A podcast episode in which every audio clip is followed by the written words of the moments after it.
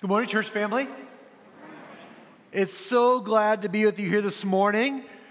It's great to see your smiling faces. I, I know uh, with some of the storms we had this week, uh, many of us spent our last few days doing some yard work uh, that maybe was unintentional. But I'm so glad that you're here this morning with us to look at God's Word. My name is Brent Sickle. I'm one of the preaching pastors here at Wheaton Bible Church. And I want to welcome those of you who are worshiping here as well as those who are worshiping online with us. Today, we continue our study in the book of Matthew. And I know you may be like, okay, we've been at this for a little over a year. Yes, we are coming more and more to the close of Matthew. We're in this final week of Jesus' teaching. And as we look at this today, we're looking at our, in Matthew chapter 24, and our message is entitled The Returning King. With this message title and topic, I could not pass up the opportunity to add a Tolkien reference. Right, right, yeah? Uh, if, anybody knows anything about me, uh, you know how much I like Tolkien. How many times I've read The Hobbits, The Lord of the Rings, The Silmarillion, every other additional work.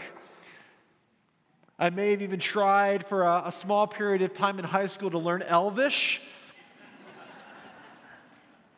and I tried to convince my wife to name our first child, my daughter Bryn, Arwen.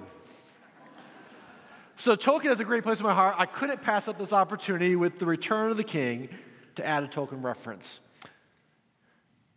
But in uh, Tolkien's book, in The Lord of the Rings, the final book, The Return of the King, the final chapters express a vision of cosmic renewal that closely mimics what we see in Scripture when we talk about the end times.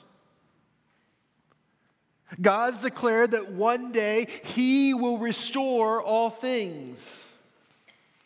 Likewise, at the end of Return of the King, Tolkien describes how evil had been vanquished and all things are set right.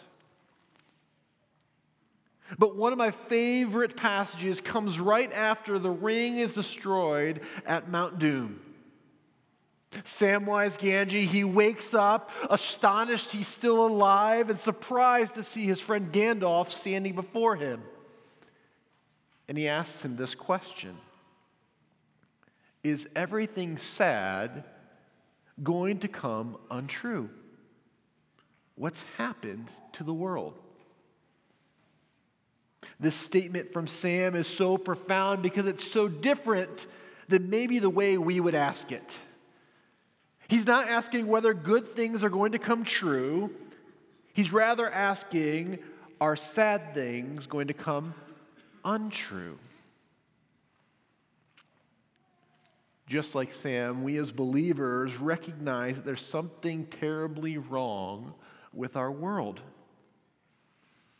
We look around us and we see that it's filled with sadness, it's cursed by sin, and the world groans as it awaits its future restoration. But we know with certainty from Scripture that those sad things will come untrue. The curse will be rolled back. The world will be restored. All when the king returns. Amen? Last week, Pastor Kyle began walking us through Jesus' final major teaching, this Olivet discourse found in Matthew chapter 24 and 25. You can also see similar accounts and parallel accounts in Mark 13 and Luke 21. And this is the longest teaching by Jesus during his last week. As we look at it, we need to understand that its length and its central location make it the centerpiece of Jesus' instruction during his final days. And his entire focus is on the future and end times. And so today, our focus and our portion of Matthew chapter 24 will focus on the king's return and the hope of the promise fulfilled of all things by Jesus. To help you along with this, uh, because we're in part two of this discourse, we're going to use the same format we used last week. So if you're here last week, you're going to understand where we're going this week. We're going to look at what Jesus said, why he said it, and what does it mean for us today. What Jesus said, why he said it, and what does it mean for us today. So look at your neighbor with, with, uh, who's sitting next to you and ask him, What did Jesus say? Oh man, that was quiet. You guys, we're after 10 o'clock. I've been up like since like 5:30. So we're at 10 o'clock. Let's, let's be a little louder. Ask your neighbor, what did Jesus say? Good. Look with me. We're going to look back at the verses we have. Matthew chapter 24, starting in verse 29. It says this Immediately after the tribulation of those days, the sun will be darkened, and the moon will not give its light. The stars will fall from heaven, and the powers of the heavens will be shaken. Then will appear in the heaven the sign of the Son of Man. Then all the tribes of the earth will mourn, and they will see the Son of Man coming on the clouds of heaven with power and great glory. And he will send out his angels with a loud trumpet call, and they will gather his elect from the four winds, from one end of the heavens to the others. From the fig tree, learn this lesson. As soon as its branches become tender and it puts out its leaves, you know that summer is near. So, also, when you see these things, you know that he is near and at the very gates. Truly, I say to you, this generation will not pass away until all these things take place.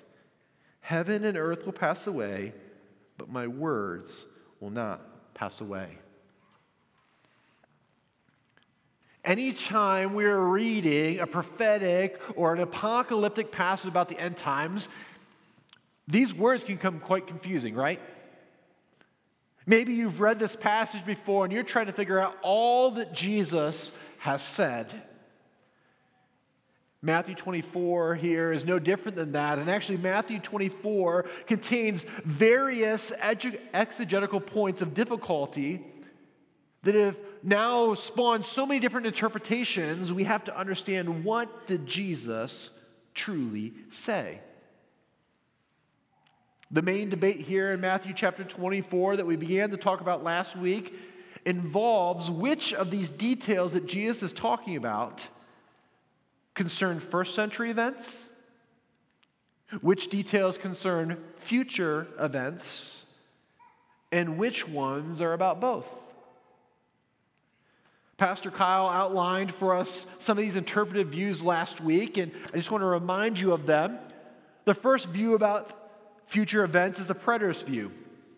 This view looks and says that the prophecies that Jesus is talking about here have already been fulfilled and were fulfilled within the 40 years immediately after Christ's death and resurrection, culminating in 70 AD. The futurist view says that these prophecies have yet to be fulfilled in the future, but will be fulfilled by future events.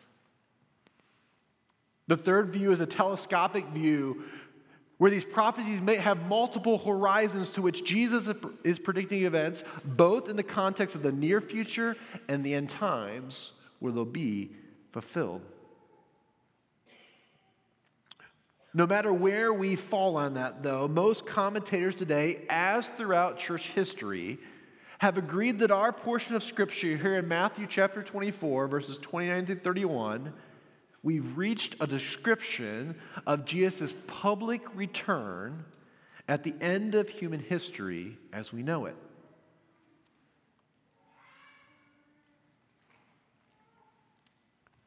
We already saw earlier in Matthew 24 where Jesus talked about and warned against interpreting his return as anything other than a personal, bodily, and visible return.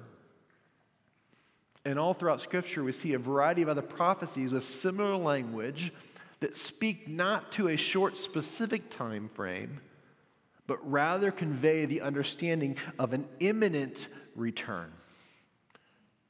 King Jesus, the everlasting God, not bound by time or its constraints, will come, and his return will be soon and be glorious. Arnold Olson, the commentator, writes this. Ever since the first days of the Christian church, evangelicals have been looking for that blessed hope and the glorious appearing of the great God and our Savior, Jesus Christ. They may have disagreed on its timing or the events or the order. They may have differed as to a pre tribulation or post tribulation rapture or a pre, post, or non millennial coming. They may have divided uh, into a literal rebirth of Israel. However, all agree that the final solution to the problem of this world is in the hands of the King of Kings, who will someday make his kingdom of this world his very own. All throughout Scripture, we are overwhelmed by the evidence as the certainty and importance of Jesus' return. In fact, all throughout the New Testament, one in every 25 verses speaks to his return. The second coming of Christ is mentioned 318 times in the 260 chapters of the New Testament it also occupies a prominent place in the Old Testament. In fact, most Old Testament prophecies concern the coming of Christ actually point to his second coming, not his first. They point to his second coming where he comes as the rule as king more so than it, than it concerns coming as his replacement for our sin.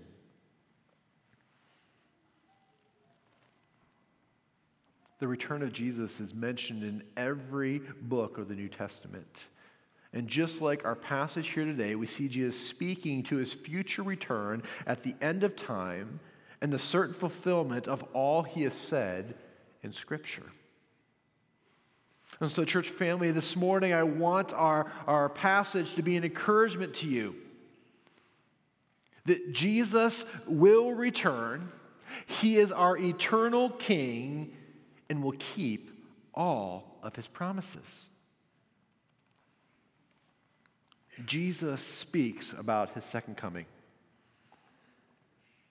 But why does Jesus say these things in the midst of his last days? Right? Jesus is speaking before he has gone to the cross, before he's even died for our sins. He's already speaking about a second coming. Why does he say that? That brings me to our second point. Why did Jesus say these things? The first reason why Jesus said this is that Jesus is the central focus of all biblical prophecy. Craig Blomberg in his commentary says this when Jesus talks about a second coming, Christology and eschatology come together in this radiant portrait of who Jesus is. Jesus is the exalted, divine Son of Man and Messiah who will one day return from heaven just as he would ascend into heaven. And when that happens, the chain of events culminating in Jesus' final judgment of all people of the earth will be set into motion then all will weep. His people with joy, and his enemies with sorrow, because they now recognize their fate is sealed.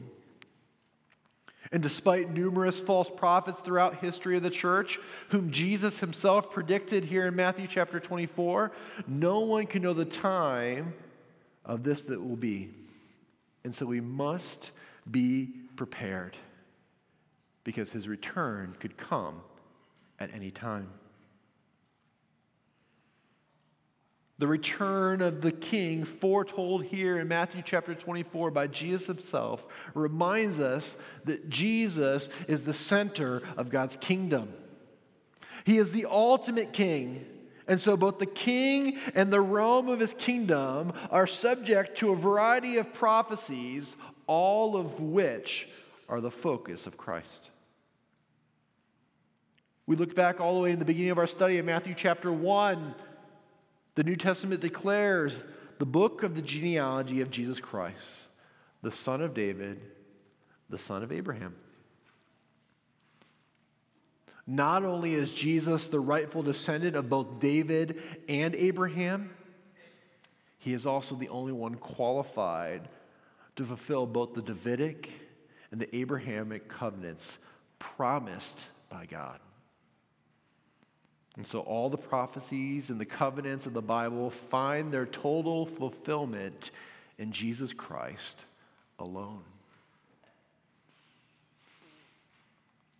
Paul speaks of such great confidence of this in 2 Corinthians chapter 1. He says these words For no matter how many promises God has made, they are yes in Christ.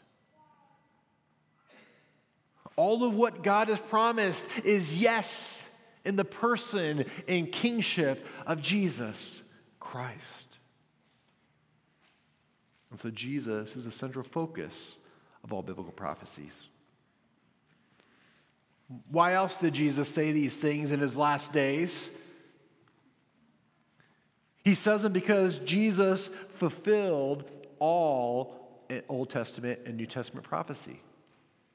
Jesus has and will fulfill all Old Testament and New Testament prophecy.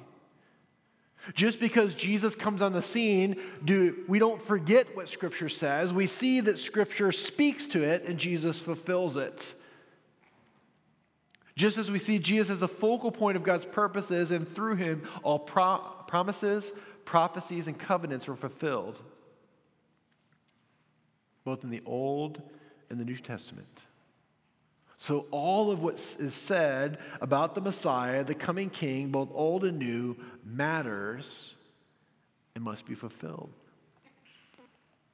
Jesus reminds the Pharisees of this in Matthew chapter 5 when they're questioning him, saying, Just because you're here and you're teaching these things, do, does that mean we need to forget what was said in the Old Testament? And Jesus says, No. Matthew chapter 5, he says, Do not think that I have come to abolish the law or the prophets. I have not come to abolish them, but to fulfill them. For truly I say to you, until heaven and earth pass away, not an iota, not a dot will pass from the law until all is accomplished. I want us to recognize that whatever the scripture predicted had to happen just as it predicted. Jesus himself speaks about the Old Testament prophecies and places emphasis on them. We saw that earlier in last week in Matthew chapter 24 when Jesus talks about the abomination of desolation. As he says these words, he's speaking back to the prophecy of Daniel being fulfilled. And so, if Jesus viewed the details of Old Testament prophecies as important and needing to be fulfilled, so should we. The unique thing is, we get to see it from a historical perspective and in hindsight. We get to see it now in light of the fullness of the New Testament. And as we see the Gospels unfold, it becomes clearer and clearer that the prophecies speak to two comings of Jesus that will be necessary. And so Jesus wants to make it very clear here that both of these comings of the Messiah are important for grasping the fulfillment of all that was prophesied. You see, in the Old Testament, the Old Testament predicted a Messiah would come to reign over a war- worldwide kingdom in Zechariah chapter 14. But this king would also suffer as a servant for the sins of his people in Isaiah 53. In the Old Testament, it may not seem like there's much indication to two separate comings, but the truth of these two distinct arrivals of the Messiah are progressively revealed all throughout the New Testament. And so we have to have a reality and understanding that with two comings means that the fulfillment of the prophecy of the Messiah also occur in two stages. Some prophecies are fulfilled by Jesus in his first coming that we see with the cross while others await his future return. The prophecies related to the person of Jesus, his identity of who he is as the Messiah, what he has done as a suffering servant of the Lord are fulfilled in his first coming. The prophecies related to his work on the cross as an atonement for our sins are fulfilled in his first time on earth. In addition, the establishment of the new covenant by Jesus with his death is a major fulfillment of Old Testament prophecy of the first coming of the Messiah. But just as Jesus talks here, we see there are prophecies related to the end times, the judgment of the Lord, the salvation of Israel, the Antichrist, the millennium, and other events connected all to Jesus' second coming. What I want us to take away from all of that is that the focal point of all prophetic events still to come are around the second coming and return of Jesus Christ. And so we as believers have to understand the belief in the return of Jesus as King is an indispensable doctrine to us as Orthodox Christians. The New Testament itself declares the necessity and imminency of a second coming of Jesus.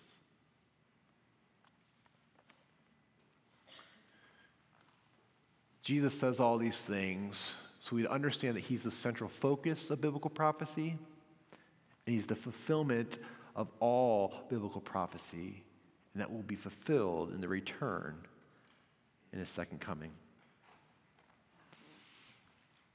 We're through the hard parts. Okay, take a deep breath with me.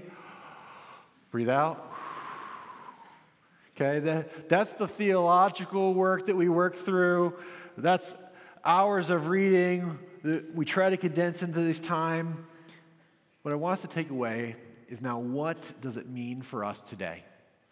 Right? We could do all of this study, but if we don't know what Jesus' words mean for us today and how do we live differently, we've missed the point. You see, we as a people are just as worried today about the end as the disciples were 2,000 years ago. That's what spurred the question, right? the beginning of Matthew chapter 24, the disciples are worried about the end, and so they ask the question, What is all these things? In the same way, we worry about the end. Predictions about the end of the world have taken place all throughout history. I know as I get on my TV and I scan through channels, a popular National Geographic show, Doomsday Preppers, comes up. Okay, I'm not going to ask you to raise your hand if that's uh, uh, your jam of a show. But what this show reveals is that many Americans are now stockpiling food, water, weapons, and whatever else may be necessary for life after a catastrophic event. They put their hope in these things. Each summer in the box office, doomsday movies reign. Our screens are filled with what the end of the world may look like. Will it be a meteor, global warming, nuclear war, or maybe another infectious virus? Historians scientists, and even religious leaders keep trying to predict the answer to the question of what the end will be like. Yet we as the church have hope. We have hope because Jesus makes it clear here in Matthew that the end is near, but with the end comes the return of the King, which is our blessed hope as believers. Amen? And so, if we have an understanding of the reality of the second coming of Christ, it should reorient our perspective on how we live each day. And I want us to see that Jesus wants us to understand that it reorients us in three ways. The first is that we're to be watchful. Our perspective on life is to be watchful, or what I mean by that is expectant, eagerly waiting the return of the king. In verse 32 of our passage, we get the image of this fig tree. The fig tree learned its lesson. As soon as the branches became tender and put out its leaves, you know that summer is near. So also, when you see all these things, you know that he is near and at the very gate. I know we're in July, and most of our plants, if you aren't out there watering them, are turned brown. But you remember back to spring after the snow and cold of Chicago, right? We see the first budding of trees. We don't know the day that that tree is going to bud, but we know that it is going to bud, and so we expectantly wait for those things. As I was preparing for this, I was reminded of something I like to do with my son. So, my son Gavin is a big soccer fan, or football, for those of you uh, who watch it outside the U.S. But as we watch uh, any soccer game, and maybe you've watched it yourself, you realize that there's something unique about soccer. The time in soccer doesn't go down to zero, does it? It goes the opposite way. In soccer, a game goes towards 90 minutes. But is a game really 90 minutes? No. There's stoppage time, right? And stoppage time is this unique thing within the soccer game where at the very end they tell you there's a few more minutes. But it's not an exact thing. They don't say there's like a minute 37 seconds. No, they say roughly three minutes. And as a fan watching the screen, you're watching the players trying to score these final goals, and you sit leaning in, expectant for the whistle of the referee, not knowing the exact time that it's going to take place. This is the type of expectancy that Jesus is reminding us of of his return. We are to be hopefully expectant of Jesus' second coming, eagerly waiting his return. As you read all throughout the New Testament, you can get a sense that the writers are eagerly waiting for Jesus to come back. They're straining towards the day that he comes, almost on their tiptoes, yearning for his return. And so the New Testament church lived with alertness and watchfulness as if Jesus could come back at any moment. Church, we're to be watchful and expectant of our King's return. The second way our lives are reoriented because of Christ's words here is that we're to be prepared or spiritually ready. Jesus says all these things that we might be ready for his return. That we might have already made a decision and are actively following him because we can't wait to the last night. C.S. Lewis, in an essay he wrote regarding the second coming of Christ, says this The doctrine of the second coming has failed so far as we are concerned if it does not make us realize that at every moment of every year in our lives, this question What if this present were the world's last night. Is that equally important? Let me say that again. The doctrine of the second coming has failed so far as we are concerned if it does not make us realize that at every moment of every year in our lives, this question what if this present were the world's last night? Let me say it this way.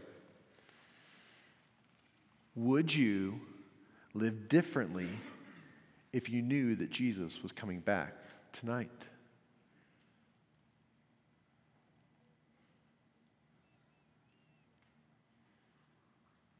It forces us to confront the questions of Am I ready?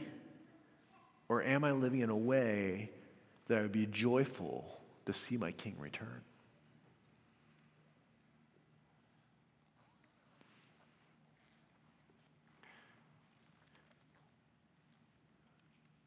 I think we as a church need to live more like this. Christ's return could be today. And today may be your last chance to repent, your last chance to forgive, or even your last chance to share the gospel with someone you loved. Jesus desires for us to be prepared and spiritually ready for his return. Lastly, what I think Jesus is showing us from this text,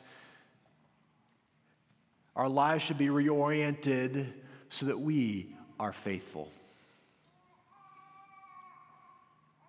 Last week, Pastor Kyle talked about that this faithfulness shows up in perseverance through hard times. We're to be faithful in perseverance as reminded, but we're also to be faithful in our missional urgency of proclaiming the truth of the gospel and making disciples just as Jesus commands in Matthew chapter 28.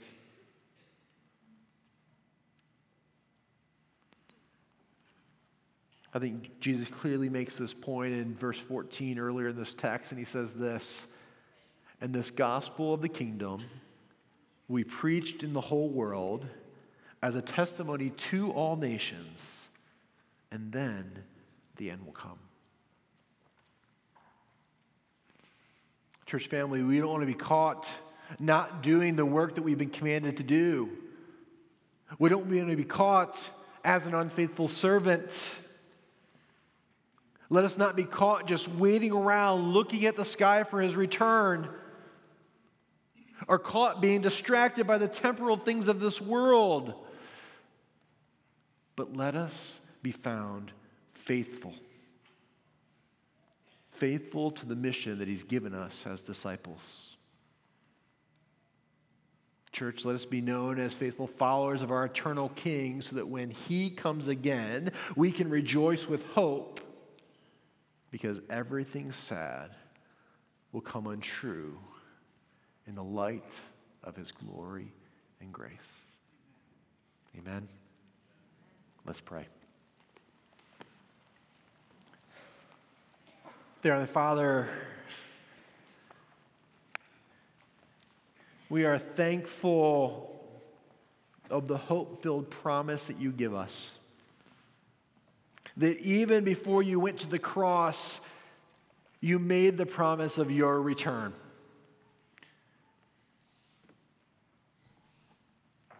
And Lord, we stand here today with hopeful expectancy that you will fulfill your promise, knowing full well, because you're the God that's the same yesterday, today, and forever, the God that is faithful, the God that fulfills covenants, the God that is trustworthy the God that is true, that you will do that. And so, Lord, may we be watchful. May we, may we be eagerly waiting your return. But may our hearts be prepared May our hearts be prepared by responding to your gospel. May our hearts be prepared by walking in your ways and your truth, not out of obligation, but out of our overflowing love for you. May our love not grow cold as we wait expectantly for you.